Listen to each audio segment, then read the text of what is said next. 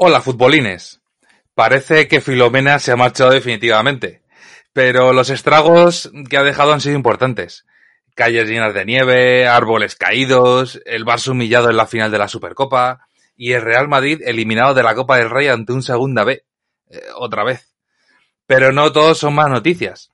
Después de un temporal que ha arrasado media España, tenemos a un Atleti de Bilbao campeón de la Supercopa, que parecía que la tenía perdida antes de empezarla, y a un alcoyano que su histórica moral le ha colocado en octavos de la Copa.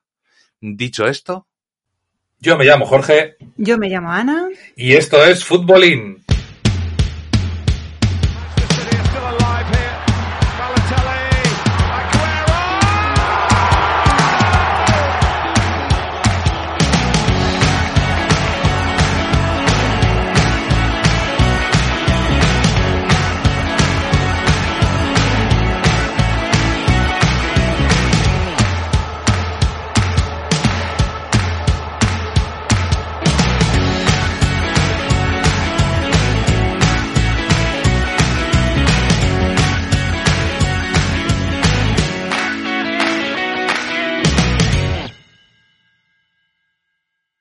Bueno, bienvenidos a todo el mundo, una semana más.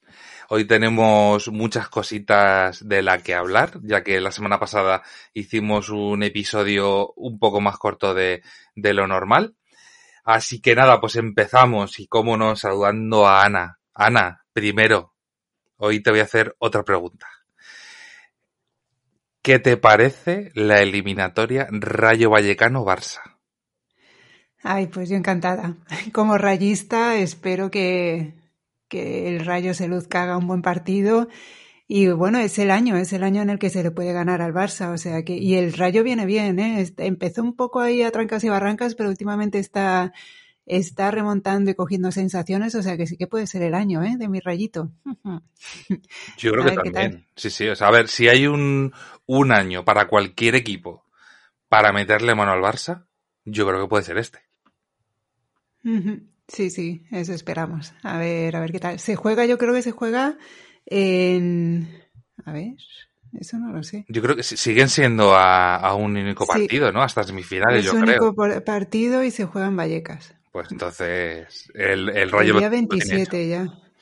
¿El día 27 ya? ¿De enero? Sí, bueno, es que... Eh, o sea, todos los años siempre la Copa en el momento que, o sea, la Copa la juegan siempre en el descanso que tiene la Champions hasta febrero y básicamente antes de que empiece la Champions eh, la, la, Copa ya está finiquitada. O sea, solamente queda, queda la final eh, que se suele disputar unas semanas antes de, de la final de la Champions.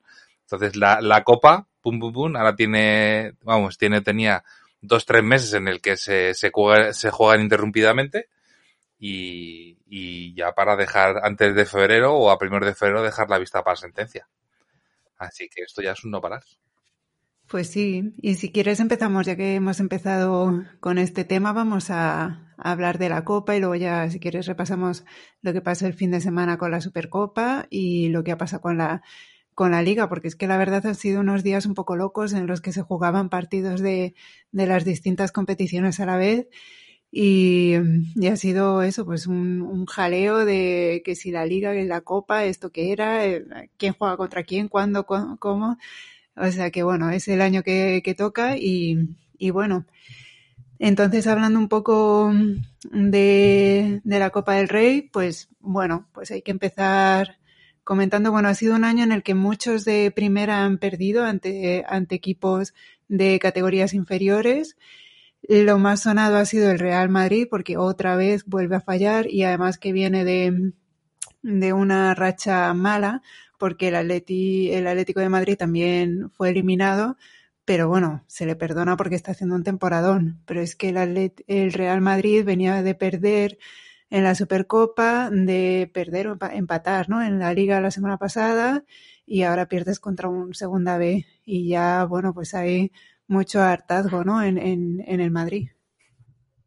Sí, a ver, yo sinceramente creo que la crisis que se ha abierto ahora en el Madrid es mm, un poco menos importante que la que teníamos hace un par de meses, cuando parecía que tenía la Champions perdida y que iba a ser eliminado por, por primera vez en su historia en, la fase de grupos.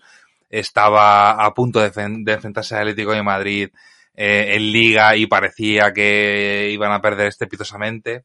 Eh, yo creo que esa, esa crisis, eh, yo creo que fue mucho más importante que al final, pues bueno, eh, Zidane y el Madrid la, la acabaron salvando con nota porque sacaron adelante los partidos que tiene en Liga, incluido el de Atlético Madrid, y al final contra pronóstico quedaron líderes, eh, líderes de, de, su grupo en Champions.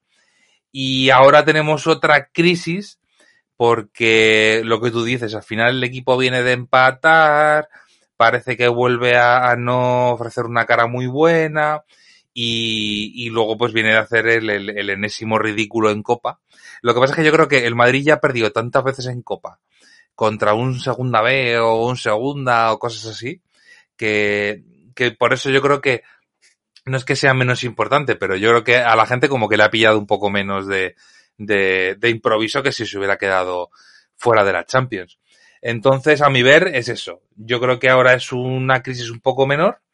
Eh, habrá que ver cómo lo solventa el Madrid en los próximos partidos.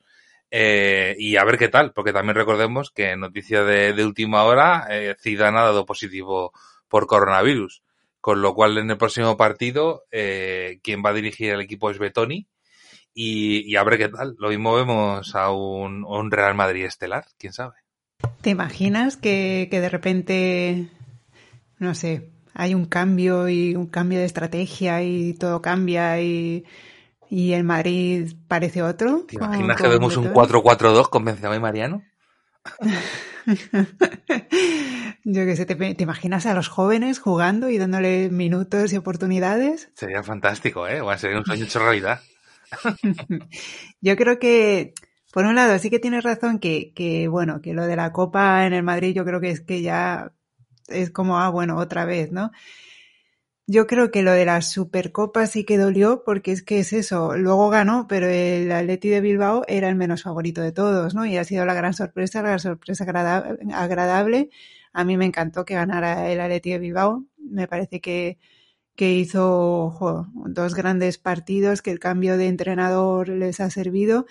Pero en el Madrid yo creo que es cierto que a lo mejor eh, la crisis Mm, por las competiciones y eso es de menos envergadura que la que hubo hace unos meses, pero yo creo que ya hay gente que viene muy cansada y creo que también se está sumando el ver que muchos de los talentos que se supone que tiene que el Madrid se van, eh, no brillan. Mmm, yo creo que también cansa. está decepción. Se cansan, o sea, yo creo que está habiendo mucho desencanto en general, ya no solo con Zidane, sino con que es que no se ve proyecto, no se ve nada, ¿no?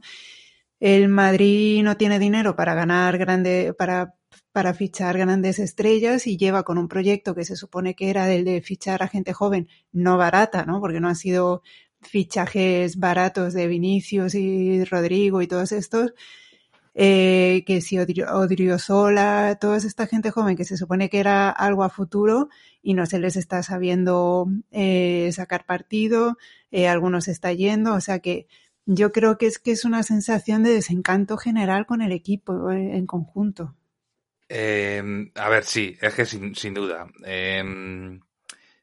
Yo creo que, eh, a ver, el Madrid estaba haciendo, lo, lo hablábamos y lo hablábamos al principio, que que mm, el Madrid estaba haciendo muy bien las cosas en cuanto a fichajes el año pasado o temporadas anteriores, eh, fichando talento, bueno, luego lo dejaba cedidos y lo, y lo recuperaba, como el caso de, de Vinicius, de Odegar, y, y, y parecía, o sea, o la gente podría albergar esperanzas de que se estaban haciendo las cosas muy bien, porque se estaban haciendo muy bien, pero claro, eh, cuando llega la hora de la verdad eh, bueno, la verdad, la verdad, a ver, eh, por ponerte un ejemplo, el caso de Odegar.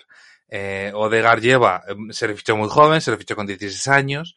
Mm, es evidente que con 16 años es muy difícil ser, bueno, pues un título indiscutible en un equipo de este tipo. Eh, y pues se cede para que coja experiencia, para que juegue mucho y, y para que crezca. por eso ha tenido pues las tres cesiones que, ha tenido, perfectamente lógico. Pero si tú el año pasado, que lo tenías cedido en la Real, eh, estaba jugando muy bien, estaba despuntando, estaba siendo uno de los mejores del equipo y de hecho había firmado una cesión de dos años para que se desfogara y jugara y creciera y resulta que te lo traes cortando su progresión, yo me esperaba que se le diera muchísima más bola a Odegar, eh, incluso aunque al principio lo hiciera mal, pero que se insistiera mucho más en él para, para que jugara y se sintiera cómodo y, y se acostumbrara al equipo y pudiera ser igual de importante en la Real, eh, o sea, en el Madrid como lo, como lo era en la Real. Entonces yo me esperaba algo así y yo creo que mucha gente eh, esperaba algo parecido de todo lo que tenía el Madrid como, como es el caso de Odegar. Y me refiero, pues bueno, pues a Archaz, que cuando acabara su cesión en el Borussia volviera al Madrid y fuera el lateral, a lo mejor no titular, porque, bueno, pues tienes Carvajal ahí, pero, a ver, Carvajal es muy bueno, y cuando juega, el Maí lo nota, pero es un tío que se lesiona muchísimo. Eh, pues a lo mejor, bueno, pues eh, podrías haber sacrificado a Carvajal para que jugara Archaf, o por lo menos eh, prometerle una cantidad importante de, minutos para que se quedara. Eh, con Reguilón, pues igual, o sea, Reguilón es un jugador que seguro que, o sea, eh, sin ser titular, yo creo que se hubiera quedado. Lo que pasa es que no se quedó porque sabía perfectamente que a Zidane no le entraba por el ojo y no iba a jugar absolutamente nada. Eh, eh, bueno, con Vinicius, Vinicius también es, pues, eh, era mejor jugador antes y ahora ha ido desapareciendo. Yo creo que eso también un poco es en parte eh, culpa de Zidane porque no la ha sabido gestionar. Entonces, yo creo que el Madrid tiene mucho talento, que en parte ha, desa ha desaprovechado o está desaprovechando.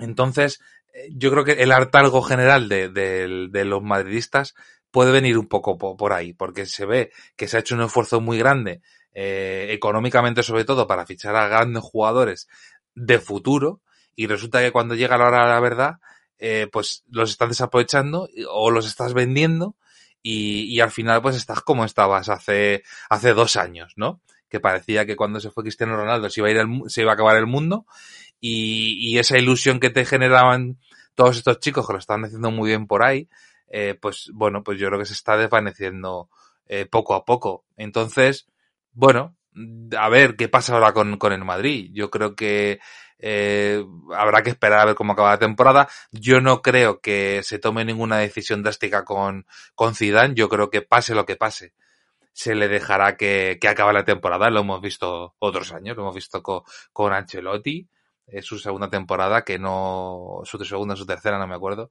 que no estaba deslumbrando y, y no se ganó nada, pero se le dejó acabar, con Mourinho también pasó. Entonces yo creo que, que se dejará eh, que acabe, que acabe la temporada y se traerá un entrenador nuevo y, y a ver qué decisiones se toman. Eh, yo creo que eso, que Zidane es muy buen entrenador, a mí me gusta como entrenador, creo que ha hecho cosas muy importantes en el Madrid, pero, pero no es capaz, eh, es, es capaz de trabajar con lo que tiene a nivel de jugadores con experiencia, pero no es capaz de darle una vuelta a las plantillas cuando las cosas van mal. Entonces, yo creo que llegado a ese punto, pues lo suyo es que venga un entrenador nuevo, eh, luego, si quieres, comentamos qué opciones vemos y, y, a ver si es capaz otro entrenador de darle más bola a, a, un talento que a mí me parece que el Madrid pues se está desperdiciando totalmente. Eh, si quieres, comenta cuáles serían tus entrenadores. Mm, ¿Qué, ¿Qué, entrenadores crees que hay? Porque yo de eso te he de decir que poca idea, ¿eh? De eso yo de nombres, pues un par y ya está. Que creo que además coincido contigo. Claro, eh, bueno, es que esto, ahora porque tú y yo vamos hablando regularmente de, de actualidades diarias, para luego, pues ir, para que luego lo comentemos aquí. Tú y yo hemos hablado de Raúl, eh, que puede ser una opción. Mm, yo la verdad es que tampoco he seguido mucho la trayectoria de, Raúl con, con el juvenil o con el Castilla. no sé realmente si lo está haciendo bien o no.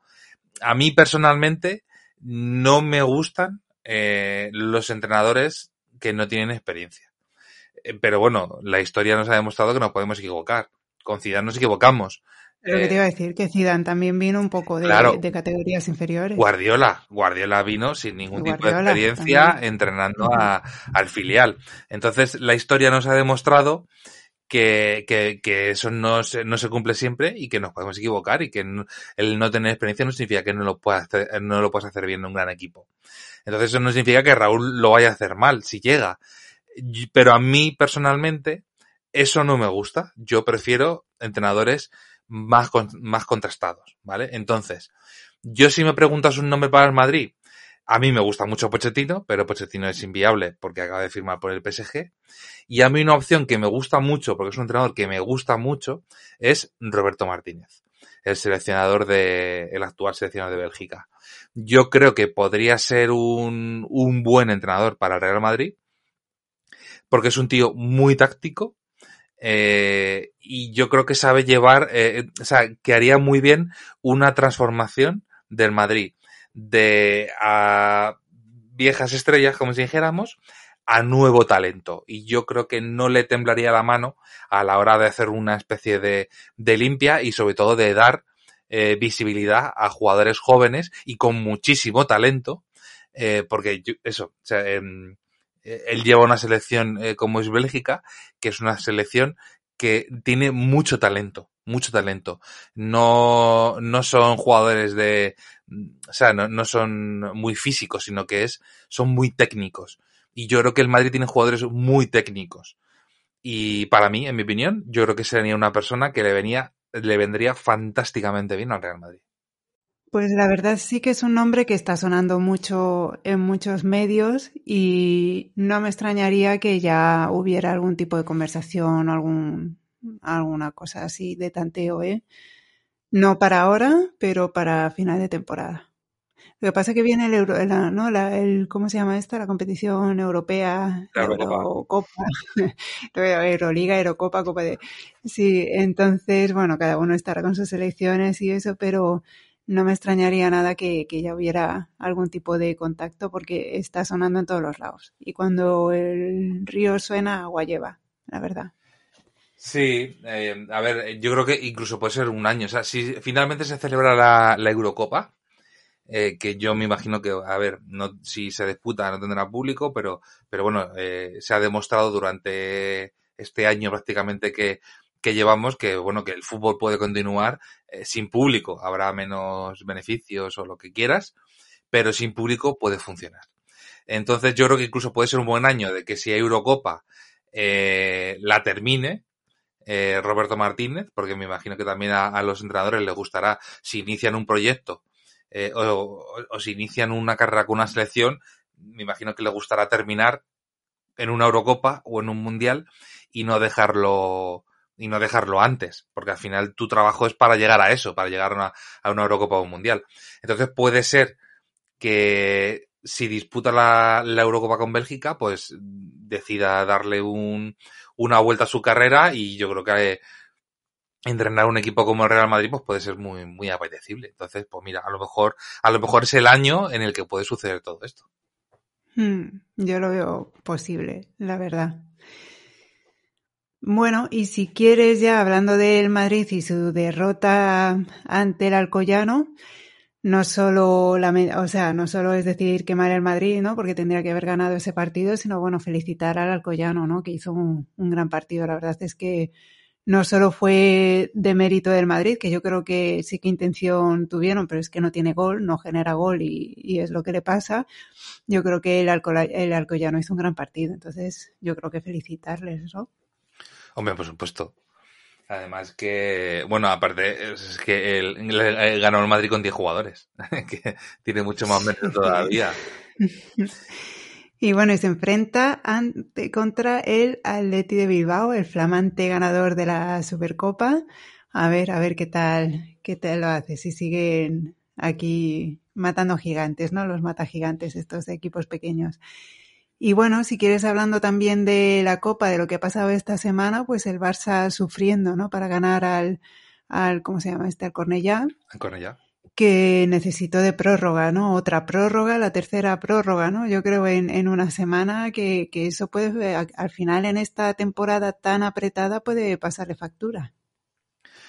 A, ver, a nivel físico seguramente, aunque sí que es verdad que en el partido contra el Cornellá mm, no jugaron todos los, titulares y, al final los jugadores con los que se va a jugar las habichuelas en, la liga no son los que jugaron en Copa el otro día y estaban descansados. Pero, pero bueno, sí que es verdad que a nivel de desgaste general, pues sí, o sea, jugar tantas, tantas prórrogas no debe ser positivo.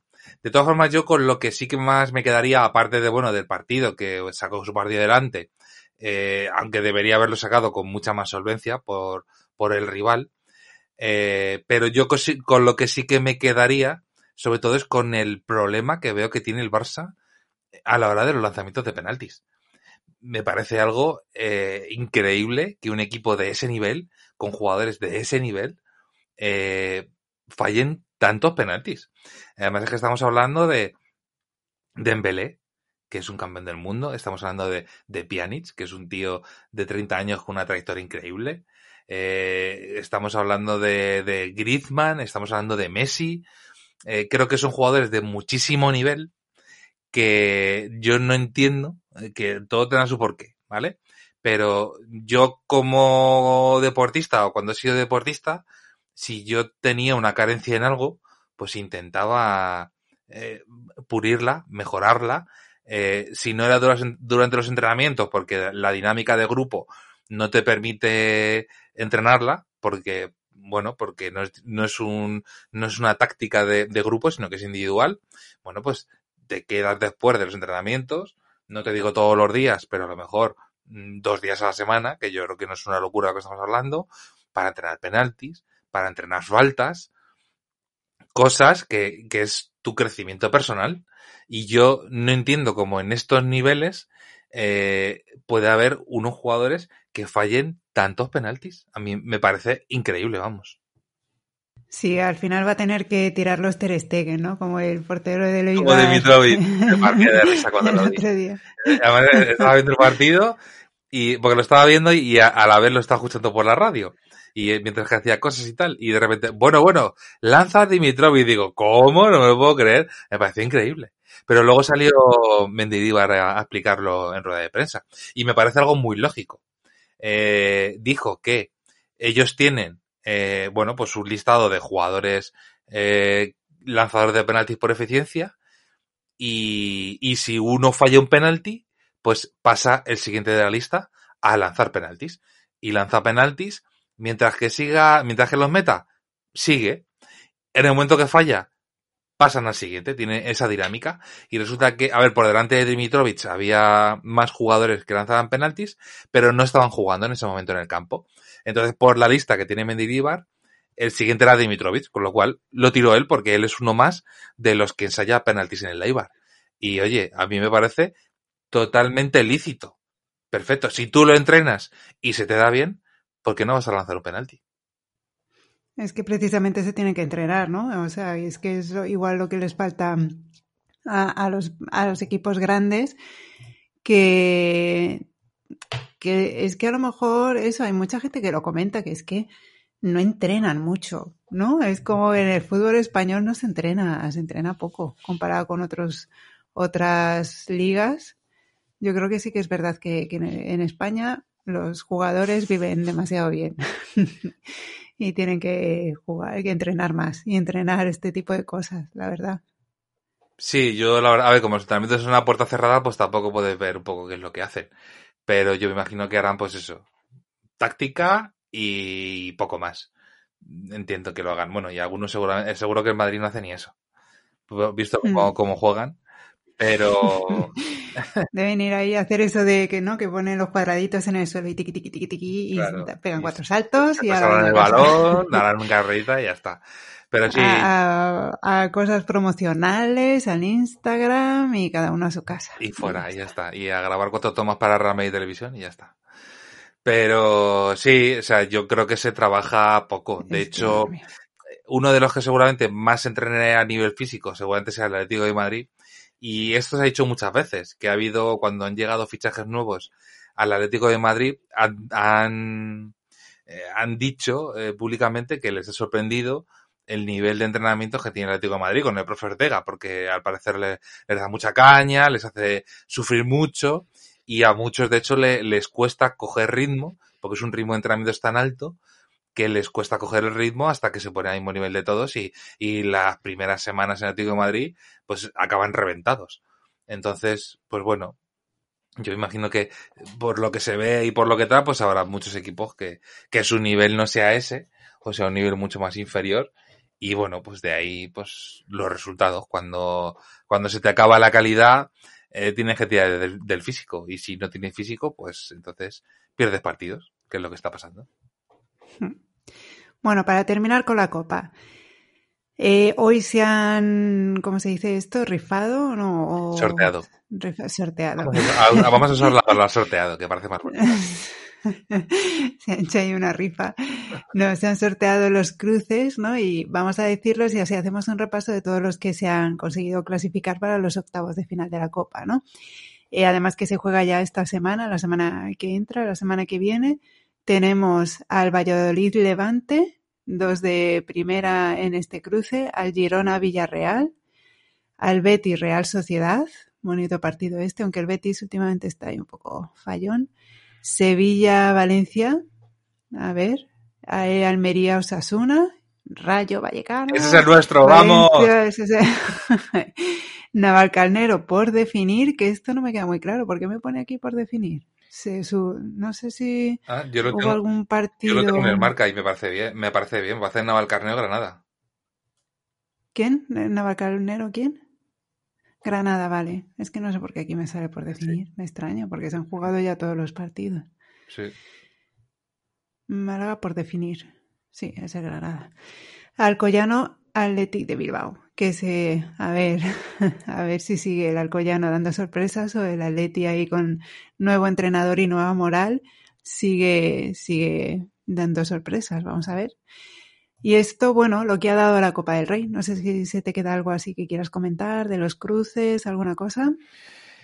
Bueno, simplemente me, me sorprende, entre comillas, que a, esto, a estas alturas de la Copa, eh, bueno, pues eh, haya habido tantos equipos de, de, un nivel un poco más bajo que hayan seguido adelante. Eh, recordemos que no solo Real Madrid, Atlético Madrid del anterior, Getafe, Celta, eh, ha habido muchos equipos de, de primera que se han quedado en el camino y la muestra está eh, que tenemos a Girona, Almería, Rayo, Navalcarnero, Alcoyano, tenemos un montón de equipos de segunda y de segunda B que han que, que han llegado a octavos de final. Entonces me sorprende, me sorprende para bien porque al final el que hayan cambiado la copa a partido único es para que pasen es que es para que pasen otras estas cosas aunque también yo creo que muchos equipos de primera pues se lo se lo deberían hacer hacer mirar pero bueno el, el único punto así que, que, quería hacer. Vale. Bueno hablando de lo que pasó la semana pasada y el fin de semana nuestras apuestas vamos todas yo, no acertamos nada el ganador fue el Atleti de Bilbao, que me alegro muchísimo por él, porque yo creo que se merecía, ¿no? Alguna alegría así, porque lleva dos años bastante difíciles, que, ha estado ahí en la zona baja de la tabla bastantes jornadas, y yo creo que ganar un título así, ¿cómo lo ha ganado? Y bueno, los nuevos aires que está dando Marcelino y eso, yo creo que, que no sé, que se lo merecía, ¿no? Que, que me gusta que haya ganado. Y bueno, en el lado que se lo tienen que hacer mirar, pues el Barça y el Madrid, ¿no? Que sobre todo el Madrid dando una imagen muy mala y el Barça también con muchas dudas, ¿no? Sí, de hecho al, al Barça ya se le vieron las costuras contra la Real Sociedad. Y, y vamos, o sea, ganó, o sea, pasó de eliminatoria, bueno, pues yo creo que un poco por, bueno, te iba a decir por suerte, te, te, estaría mintiendo, porque yo creo que el héroe absoluto fue, fue Ter Stegen, que hizo una tanda de penaltis soberbia. Entonces, bueno, pues no vamos a quitarle el mérito a Ter Stegen, pero yo creo que por muy poco pasó la, la eliminatoria y, y, podía haber pasado la Real Sociedad perfectamente. Y, y en la final, pues, a ver, el partido estuvo muy bien, a mí me gustó bastante pero yo creo sinceramente que ganó el que más garra tuvo y el que más pasión le puso. Y ese fue el, el de Bilbao, sinceramente. Entonces, bien, para mí, pues lo que tú dices, enhorabuena al, al Club de Bilbao, porque fue para mí un justo, justo vencedor. Supo sobreponerse a, a dos goles de, de, un equipo como puede ser el Barça no es fácil y ellos lo hicieron. Eh, y encima luego, pues en, en, la, en la prórroga fueron muchísimo mejores. Y sobre todo me alegro por Iñaki Williams, porque a mí es un, es un jugador que me gusta mucho, porque creo que, que es muy bueno. Eh, tiene mucho gol. A ver, últimamente no, pero tienes un jugador que, que tiene gol, es, es muy rápido, es muy fuerte, pelea muchísimo los balones y a mí es un delantero que me gusta mucho. Sí que es verdad que en los últimos tiempos pues, pues no ha tenido mucha suerte y, y eso, pero bueno, pues, pues ahí está. Eh, creo que, que es un gol muy bonito, que, que lo merecía. Y, y, me alegro, me alegro por, por Iñaki Williams y me alegro por, por el Athletic Bilbao porque al final eh, cosas así, victorias de este tipo, pues son los que hacen que, que el fútbol tenga emoción, que, que, tenga salsa y que realmente pues aficiones que no están acostumbradas a, a ganar pues se lleven una, una alegría que, que bueno, pues que les viene bien y que, y que están en su derecho de, de poder tenerlas como cualquier otro.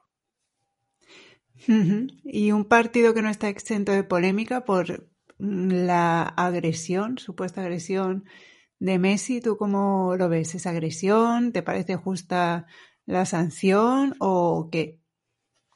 Para mí, expulsión totalmente justa y sanción totalmente justa.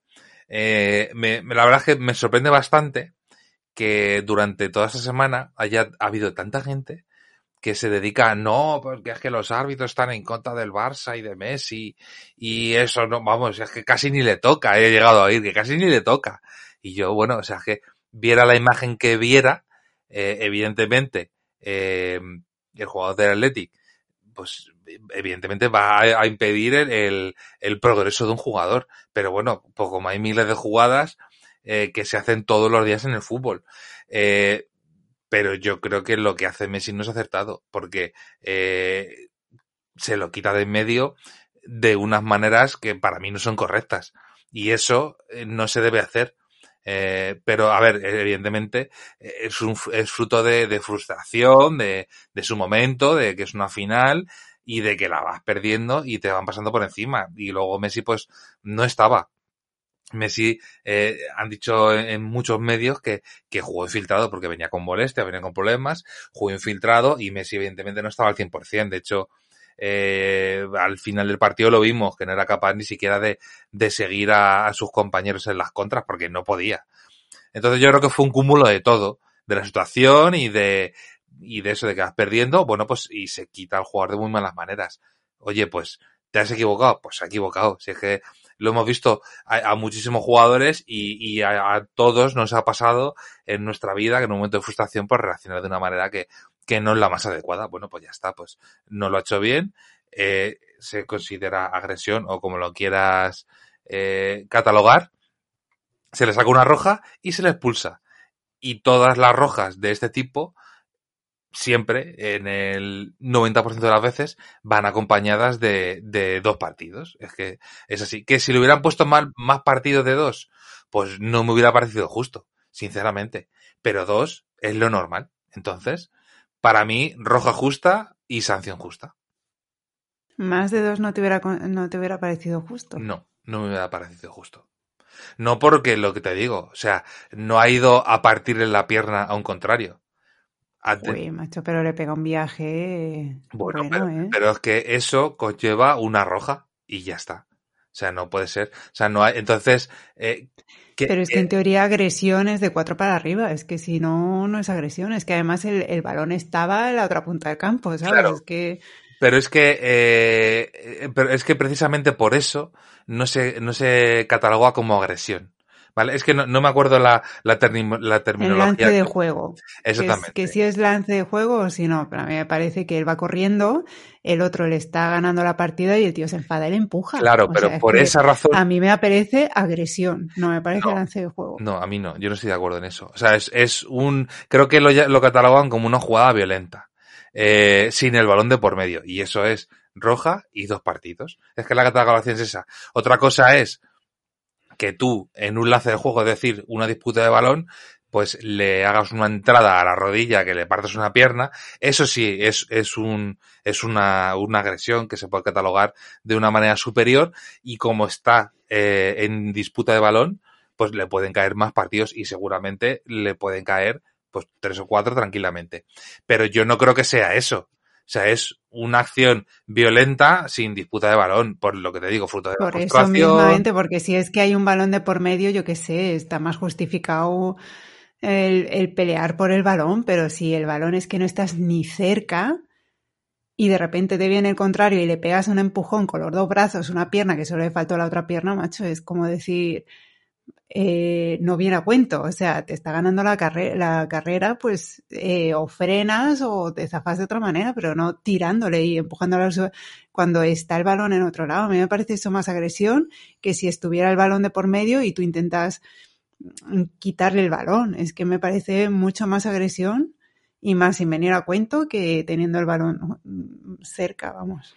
Ya, a ver, es que también es verdad que la línea eh, de, de, catalogación de estas cosas es muy fina y depende mucho, aunque tú lo veas de una manera que te parezca totalmente catastrófica, eh, la sanción depende de cómo lo defina el árbitro en el acta. Entonces, si él lo define de una manera... Pues si es que ni, lo vio, si es que tuvo que irse al bar a verlo. Ya, bueno, pero bueno, pues él lo ve y lo catalogó. A ver, al final es un criterio arbitral. O sea, no. Eh, es como cuando hacemos elucubraciones o, o decimos que es que la gente, cuando es penalti o no es penalti, al final es eso. Bueno, pues si el árbitro lo, lo ve de esa manera, pues ya está. Pues. A mí sí me parece agresión, porque me parece que, que le pega. Flojo, fuerte, me da igual. Yo creo que es pegar a un contrario. Y eso me parece agresión. Es como cuando hace unos años a Ronaldo se le discutía eh, si había pegado o no a un árbitro porque le había empujado. Es que empujar a un árbitro para mí es, para mí es agresión y merece una, una sanción en condiciones, no justificar, si le ha dado flojito, hombre, claro que le ha dado flojito, pero es que le ha dado, pero ¿cómo que empujas a, a, un árbitro? ¿Pero eso qué es? O sea, aunque sea flojo, Macho. Claro, pero es que, mira, pero es que, ves, es Esas cosas a mí me parecen agresiones. Si tú vas corriendo y empujas con las dos manos y metes la pierna al otro para tirarle al suelo, porque no hay otra razón, no es que le quieras quitar el balón porque no lo tiene, ni está cerca. Si le das un empujón y le metes la pierna para hacerle la zancadilla, le quieres tirar al suelo. Y para mí eso es agresión. Y ya está. A ver, sí. Es que te digo. Es que son la, cuatro partidos. La definición de agresión son cuatro partidos, no dos. Claro, pero es que no es agresión.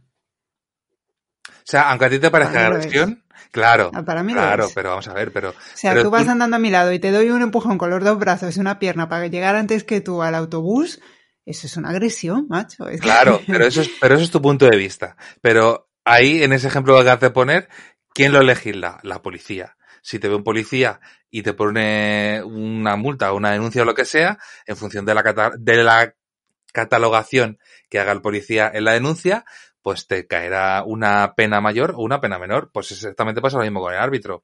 Para ti te puede parecer agresión, pero según la legislación arbitral, eh, que depende de lo que diga el árbitro en el acta, pues en función de eso se juzga. Y según lo que dijo el árbitro en el acta, son dos partidos en vez de cuatro. Pues eso es. En fin que, eh, bueno, aparte de esto que dices, bueno, vale, puede ser más interpreta interpretable o no, pero que si tú lo describes, es decir, le pega un empujón y un sopapo, es que eso es agresión, no sé otra manera de definirlo. El caso es que sí que llama la atención, pues, mmm, que no es el primer gesto de frustración este año de, Messi, ¿no? Eh, hace poco casi le tira un balonazo a un árbitro, sea, que lleva un añito Messi fino también en este sentido, ¿no? Y oí mm, estos días en un podcast de, de los amigos del Partido Podcast, que invito a los oyentes a que los escuchan porque hacen así análisis de fútbol internacional, ¿no? Van tocando todas las ligas y, y hacen un buen trabajo. Hablaban un poco de que esto puede ser un reflejo no solo por la frustración de perder el equipo, el Barça, sino un poco la frustración de que Messi se ve que ya no llega. Aparte de que esta vez ha, ha jugado infiltrado y lesionado, en, ya se está, está envejeciendo, o sea, es que es ley de vida y ya no puede hacer lo que antes hacía, ¿no? Y ya no tiene ese talento que antes, antes tenía. Y hablan un poco comparando a Messi, que es puro talento, porque es que Messi es la definición del talento, lo comparaban un poco con jugadores como Cristiano y como, ¿cómo se llama este? El sueco este tan gracioso, que tiene 40 años, eso, que es gente que tiene talento, obviamente, pero es gente que trabaja mucho, ¿no? Y que, y que entrena mucho y que conoce muchísimo su cuerpo y sus limitaciones, ¿no? Otra cosa no se podrá decir de Cristiano, pero Cristiano es un trabajador nato, ¿no?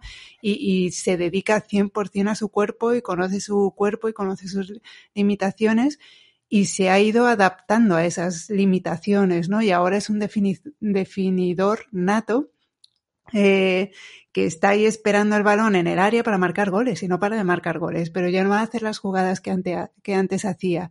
Messi es que no sabe jugar de otra manera, ¿no? Y Messi le falta el adaptarse, el conocerse, el decir, vale, pues sí que lo, no ha evolucionado, evidentemente, ya no es lo mismo que hace unos años, pero igual el darse cuenta que no se puede zafar de los rivales tan fácilmente, que no puede regatear de esa manera, yo creo que le está frustrando mucho, ¿no? Y más cuando tiene en mente cambiar de equipo, empezar una nueva etapa, verse que no llega. Yo creo que eso, en eso sí que estoy de acuerdo con lo que decían en el partido podcast, que, eso le debe frustrar también mucho. Yo imagino que sí, no, tiene que ser fácil. Al final eh, estás llegando a tu final, como si dijéramos, y no tiene que ser fácil. Pues yo que sé, esto es como cuando, yo que sé, pues tienes 20 años, estás en la flor de la vida, eh, mmm, ligas con todos los chicos y con todas las chicas y sales de fiesta genial y te, cuando te acercas a los 40 dices, joder, qué mierda, con lo, con lo, con lo guay que yo era, ¿no? Pues esto me imagino que a nivel deportivo tiene que ser lo mismo. Ves que, que tu capacidad disminuye eh, y más cuando lo que tú dices.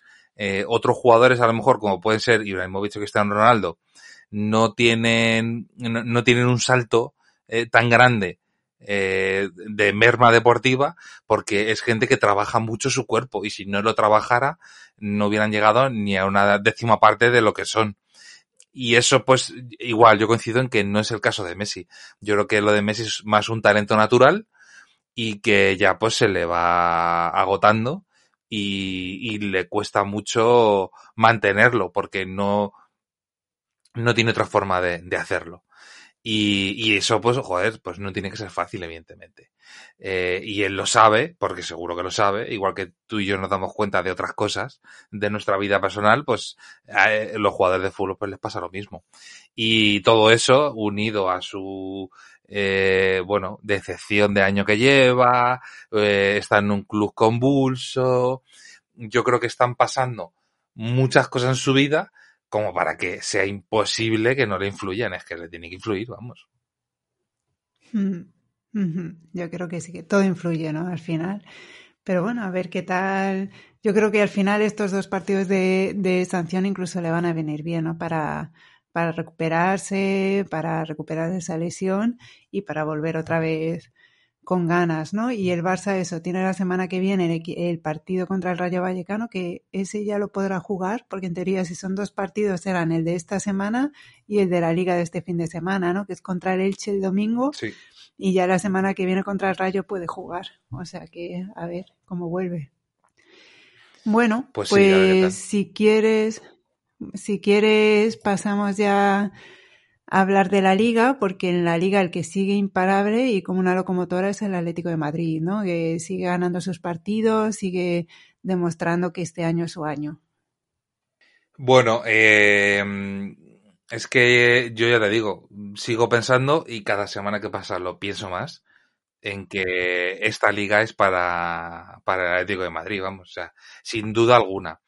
Eh, el partido, este partido de Strangis que jugó ayer, pues. Strangis. Sí, es que de repente, yo, de hecho, me pasó más con el partido de Valencia, que lo vi, o sea, mirando los partidos que había de Copa y tal, lo miro y digo, digo, ¿el Valencia?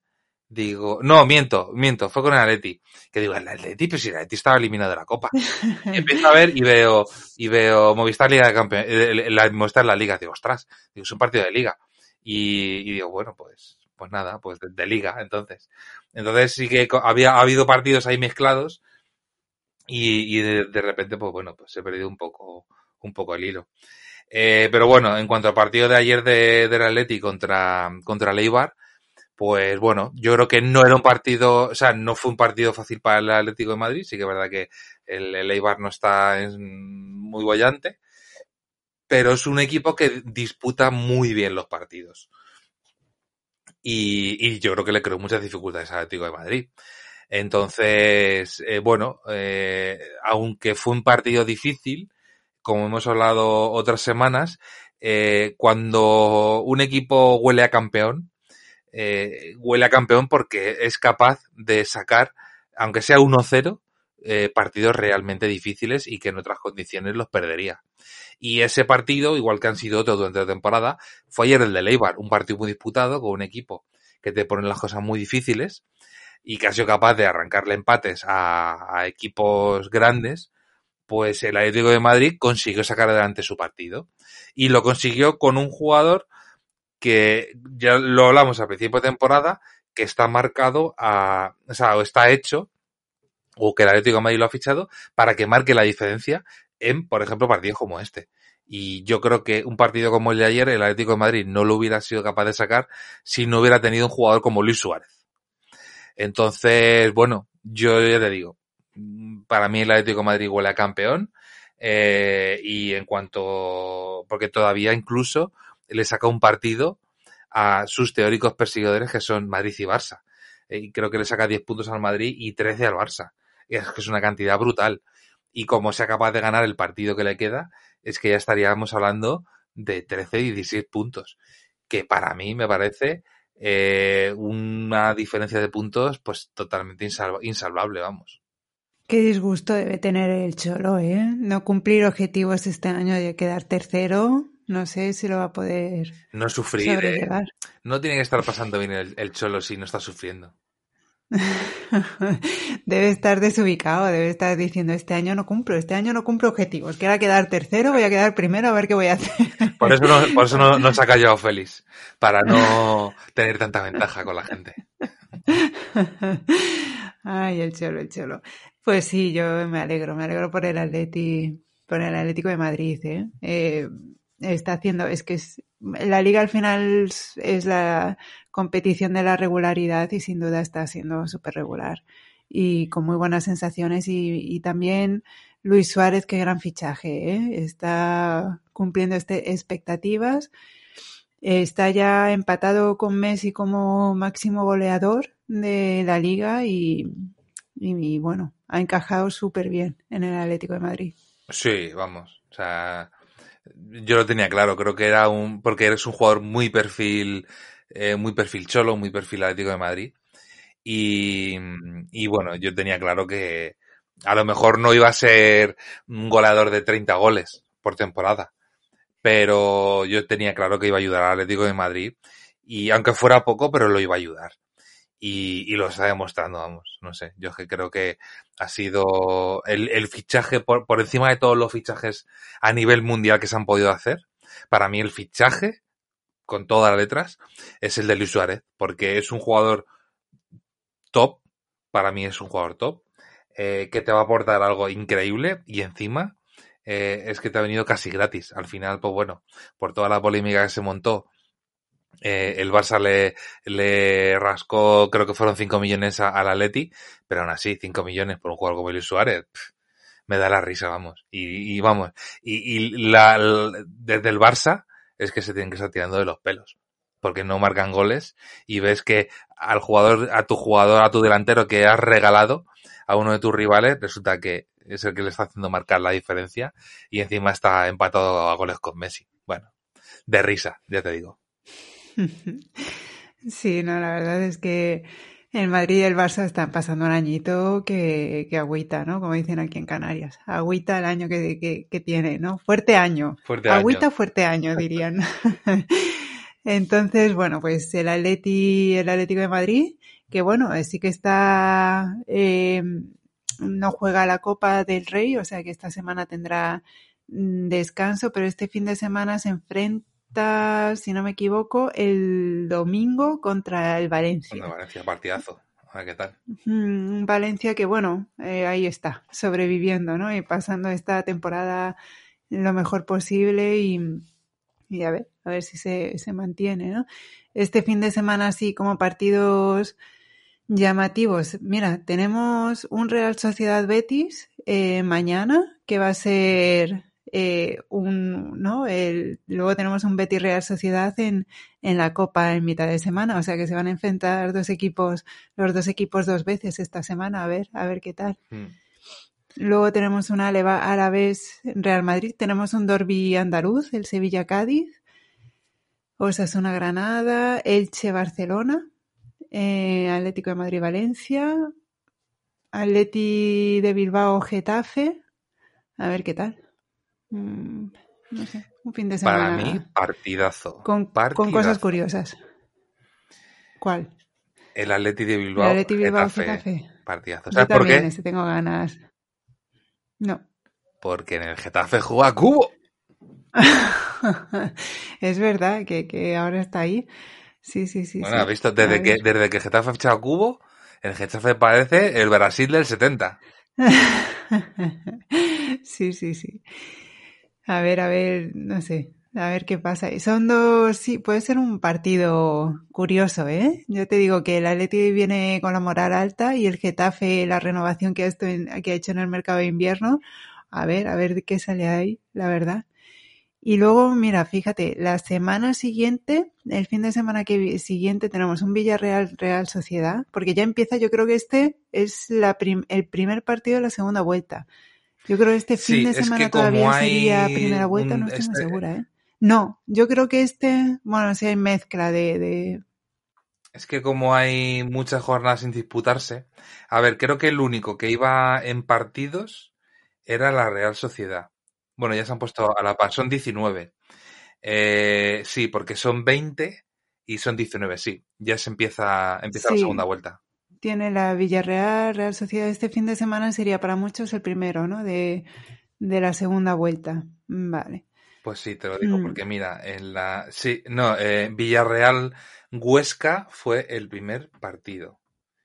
Y el Villarreal Huesca, o sea, el Huesca Villarreal juegan cuando juegan Huesca Villarreal. Pero ya no es espejo de ese, ¿no? Ahora es un poco según caiga. Sí, es, sí, claro, porque es, es el, es, es el primer partido de la segunda vuelta. Huesca Villarreal. Entonces sí, ya empezamos la segunda vuelta.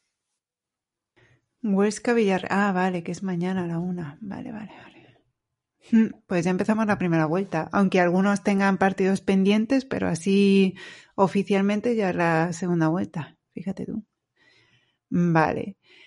Y mira, y tenemos el fin de semana siguiente un Barça Atleti de Bilbao, ¿eh? Un poco la revancha, a ver si consigue el Barça la, la revancha. Tenemos un Villarreal. Es que este fin de semana va a estar bueno, ¿eh?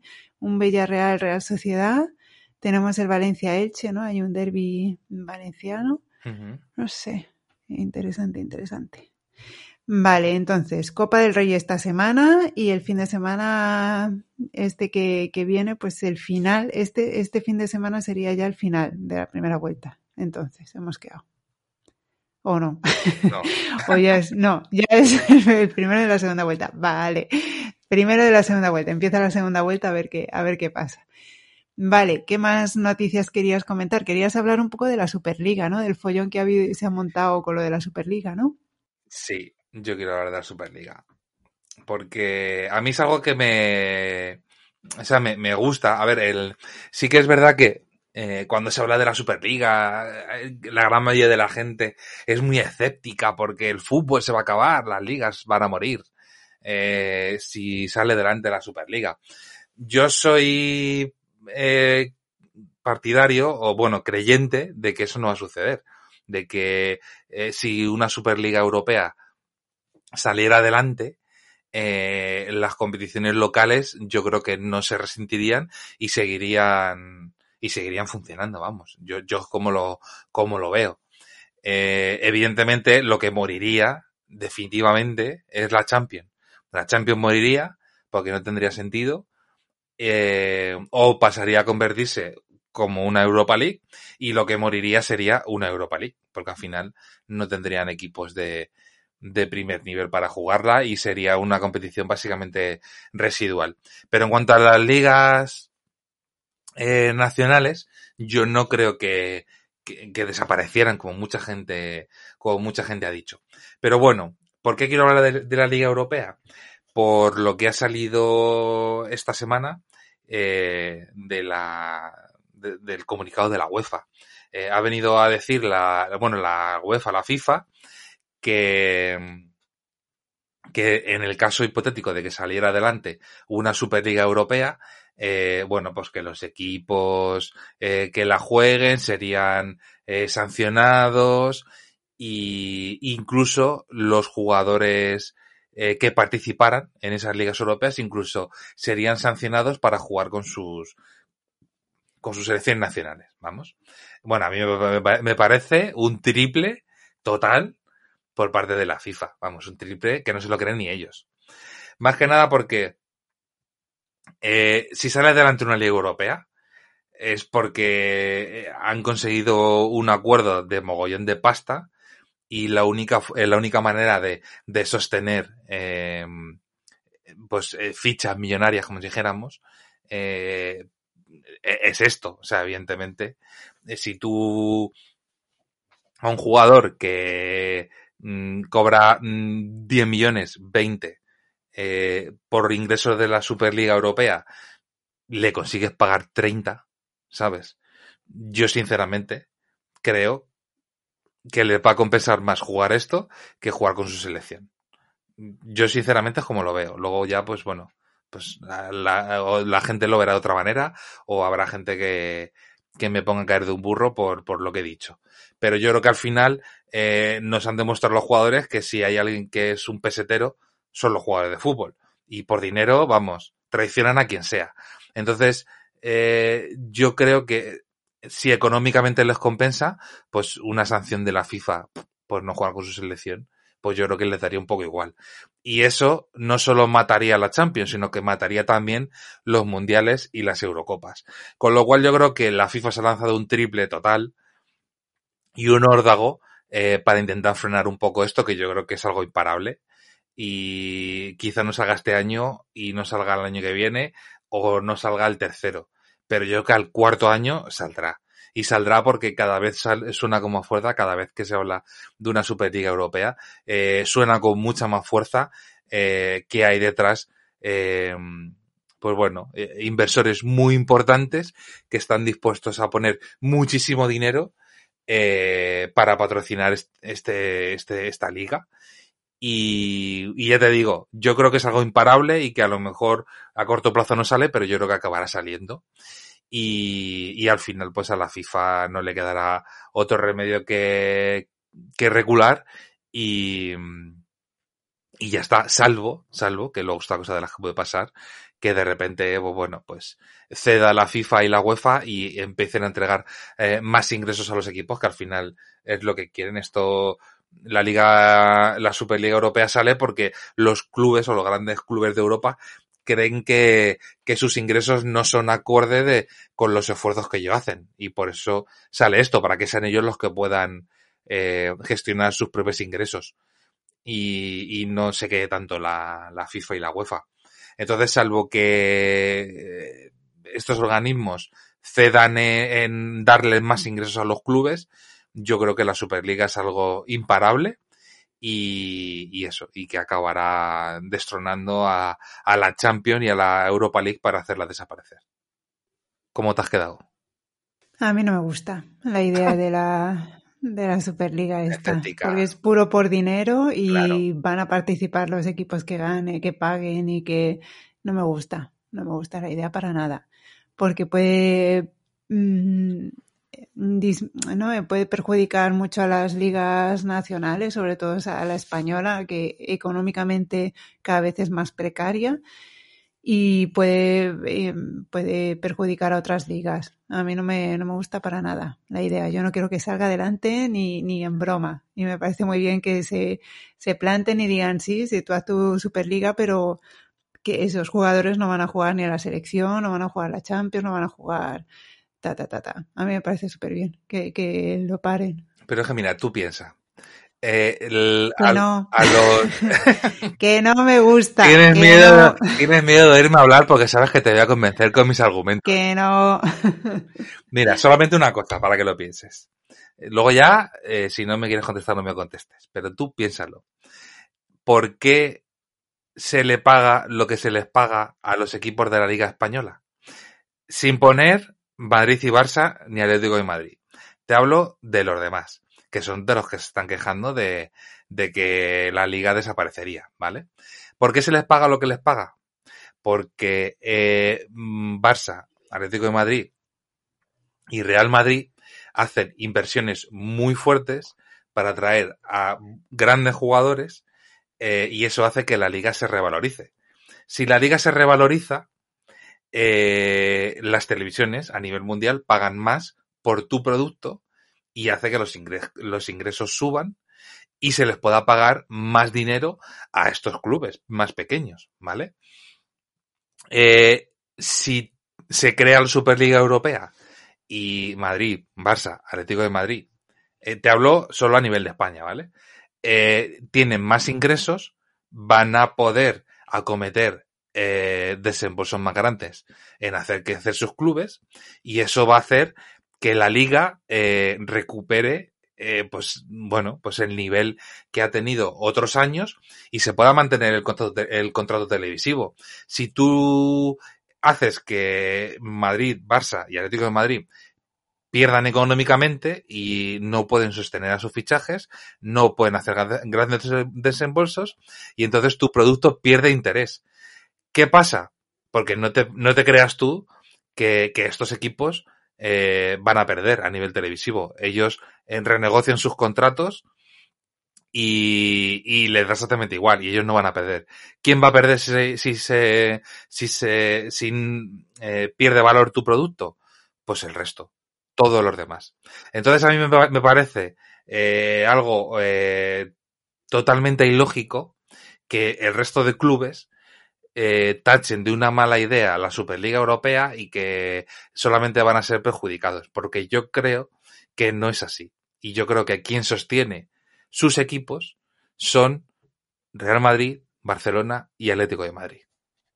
Ya, pero existiendo una diferencia tan grande entre la liga inglesa, eh, la capacidad económica que tiene, la liga italiana, con toda la fiscalidad que les favorece a tope, el Paris Saint Germain, porque la liga francesa no hay nada, hay poco más, eh, yo creo que la liga española no se va a beneficiar.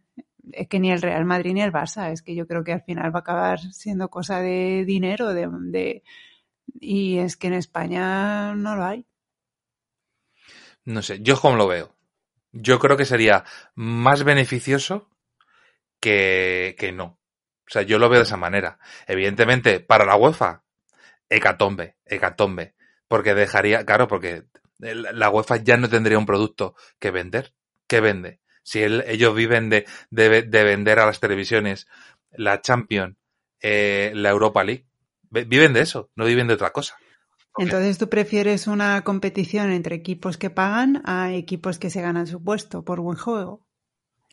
¿Cómo, cómo, cómo? ¿Cómo que pagan? No entiendo. O sea, porque para participar en esa liga al final, es ¿quién, quién participa en esa No, no, Superliga? no, no, no. No, no, no, no. Mira, ¿Quién el, funcionamiento de, de la Superliga no es yo pago por participar. No, no, no, no. Es ¿quién quiere, quién quiere participar en esa Superliga? Pues Madrid, Barça, Atlético de Madrid, Hombre, por querer Juventus. van a, por querer van a querer todos. No, no, Tú no. le dices al Rayo Vallecano, le dices, oye, ¿tú quieres, co- eh, ¿tú quieres No, no, participar en esta Superliga? Y te va a decir, hombre, claro. No, no, no te, no te digo eso. No te, no te estoy hablando de equipos como el Rayo. Te hablo de equipos. de- Bueno, el Elche. Que no, que no, que no, que olvídate, olvídate de eso, olvídate de eso, que no es eso. Es, eh, a, a- la hora de preguntar, no te digo que, que les preguntes a todos los equipos, evidentemente. eh, Hombre, eso ¿a quién vas a preguntar? Hombre, pues a la Juventus, al Milán, al Inter, al Manchester City, al Paris Saint Germain, al Bayern de Múnich, a esos son los equipos a los que tienes, a los que se les va a preguntar o a los que se les ha preguntado.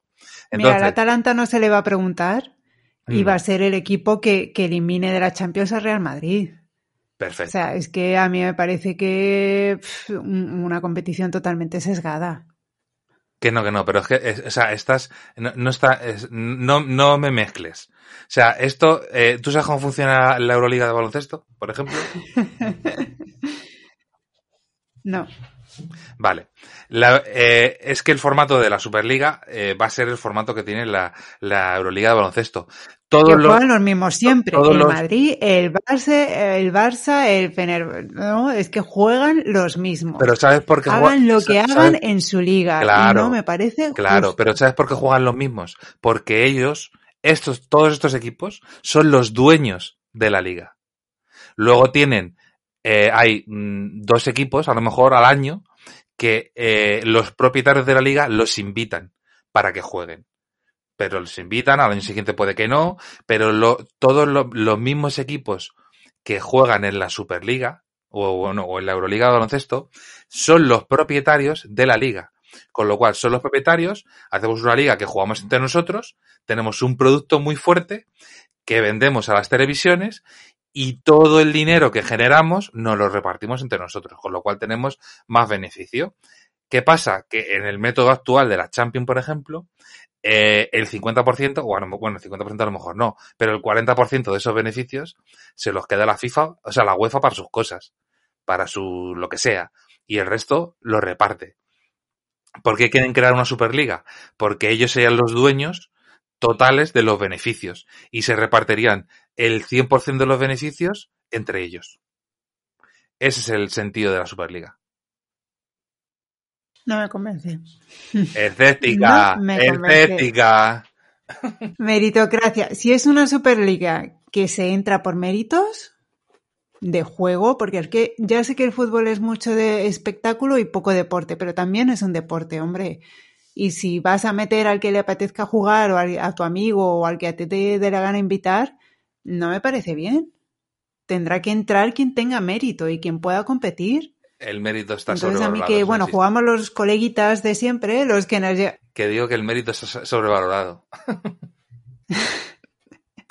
Hombre, es un deporte. Yo sé que es un espectáculo, sí. pero también es un deporte. Sí, yo entiendo lo que Y tú ahí tiene que haber equipos que den la sorpresa. Y por ejemplo, a mí en la Champions, los pa- el papel que hace equipos como el Atalanta, es que eso en la Superliga no se podría hacer, no, se, no podría llegar un equipo así. Tienen que ser los coleguitas, los amigos, el, el Florentino con sus amigos, y a mí eso no me parece bien. Claro, si lo No me ves, parece bien, si lo yo lo siento, pero no. si lo ves de- desde ese punto de vista, evidentemente para ti la Superliga no tiene sentido. Yo lo veo como un producto, como un producto eh, que se mueve, porque al final si es que todo es un producto. Tú te crees que, que, que el buenismo existe y el buenismo no existe. La gente va a hacer negocio y si tú lo que quiera que sea que vendas no le interesa, no te lo van a comprar. Y es por muy buenismo que sea, pues esto es lo mismo. Eh, d- todo, la Champions, eh, es un producto. Y si tú te crees que a la UEFA le importa tres narices que la Champions la gane el Atalanta, eh, o sea, bueno, a ver, es más. Si un equipo como el Atalanta gana la Champions, a la FIFA no le interesa. Le interesa que la ganen los que la tienen que ganar, que son los equipos de primer nivel y los que se dejan la pasta. Eso es lo que le interesa, porque son los que mueven. ¿Sabes? Si eh, el Real Madrid gana la Champions, eh, a nivel mundial, muy muchísimo dinero, y eso le favorece a la UEFA y a la FIFA. Si la gana el Bayern de Múnich, pues igual. Si la gana el Manchester United, pues también. Si la gana el Atalanta, mm, eh, se mueve ya menos dinero.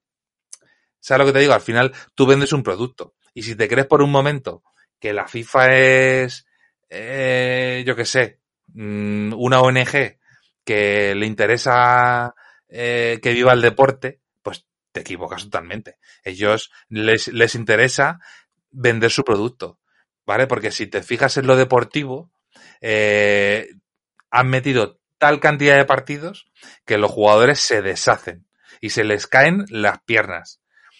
¿Y por qué? Porque antes era una competición que la jugaban los mm, campeones de cada liga y tenías mm, 16 partidos al año y ahora lo han ido aumentando tanto para vender ese paquete a las televisiones que en vez de 16 partidos, pues ahora se disputan 54. ¿Sabes? 54 sin contar las previas. O sea, es, ellos al final lo único que quieren es vender un producto para ganar dinero.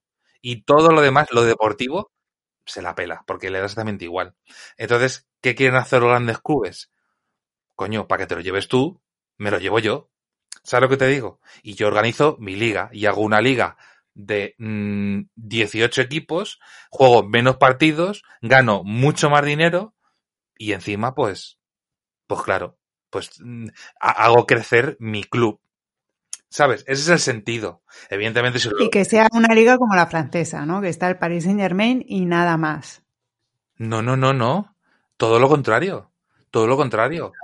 eso es, que eso es una entelequia lo que tú dices, que, si, si destacan el Madrid y el Barça va, va, a beneficiar a todos. No, yo no, porque es que, es que lo ves en Francia o en Alemania. Hay dos equipos y ya, no hay más. Eso es lo que va a acabar pasando en, en España. Que no, hombre, que no. No, no, no, no. No, no, no, no. Yo no estoy de acuerdo. No estoy de acuerdo porque, bueno. porque, porque, pero si es que eh, eh, la, Liga Española, o sea, para que la gane un equipo diferente a Real Madrid y Atlético, o sea, Real Madrid y Barça, tienen que pasar 10 años para que la gane algo, algo, alguien diferente. Y estamos hablando del formato actual. O sea, en el formato actual, para que la gane un equipo diferente, tienen que pasar 10 o 15 años. ¿sabes? Y tú me estás diciendo que es que eso va a pasar con la Superliga Europea, pero si ya está pasando. ¿Sabes lo que te digo? O sea, e, en eso no va a cambiar nada. La gente se queja de que eso eh, va a hacer desaparecer las ligas eh, nacionales y eso no va a ocurrir. No te creo. Podemos preguntar a nuestros oyentes, porque ya nos estamos pasando un poco de tiempo, ah, preguntar a los oyentes qué piensan. Superliga sí, Superliga no. Que nos digan, a ver. que nos digan. Bueno, pues no sé si tienes algún tema pendiente que quieras comentar. Quería hablar de la Superliga Europea. pues ya has hablado. ¿Te has quedado a gusto? Me he quedado, la verdad es que me he quedado a gusto. esto es un rollo como eh, psicológico, ¿no? Como si vas al psicólogo y le cuentas todos tus problemas y sales que parece que flotas. Pues esto es un poco lo mismo. Yo aquí pues me, he sentido liberado porque he sacado esa espina de la Superliga que tenía dentro que me siento un incomprendido. Entonces pues ya, ya me da igual, ya puedes hacer como si le das a, a parar esto ahora mismo, me da igual ya. Vale, pues tú con eso y yo con ver la emoción de que el Rayo Vallecano puede derrotar al Barça, es suficiente, no vamos tan contentos. A ver qué pasa la semana que viene. Perfecto. Bueno, Giorgio. Bueno, Que hablamos, vamos hablando, que nos digan los oyentes qué piensan de la Superliga, eh, qué piensan de cualquier cosa que digamos, si ven tan claramente favorito al Atlético de Madrid como lo vemos nosotros y cualquier cosa que nos quieran decir, si, si se queda mejor o mejor que se vaya lo antes posible para intentar recuperar algo esta temporada, cualquier reflexión que nos quieran dejar, bienvenida sea. Que aproveche el coronavirus y que ya no vuelva, ¿no? ya, si se queda ahí un ratico, el pobre en su casa ahí en cuarentena y meditando, pues tampoco pasa nada. el pobre. A mí o sea, yo me quejo mucho y me meto mucho con Zidane, pero he de, reconocer que Zidane me cae muy bien y, le deseo lo mejor, de verdad, que me encantaría que le fuera bien, pero es que me parece que lo del Madrid es un desastre. Ya no te voy a hallar la contraria más por hoy. Lo siento. ya suficiente por hoy. Suficiente por hoy. bueno, pues, pues ya hablamos. Entonces, vamos comentando, tú y yo iremos comentando los partidos y aquí en el podcast nos encontramos la semana que viene. Eso es, pues la semana que viene entonces nos vemos y seguimos comentando. Muy bien, chao. Chao.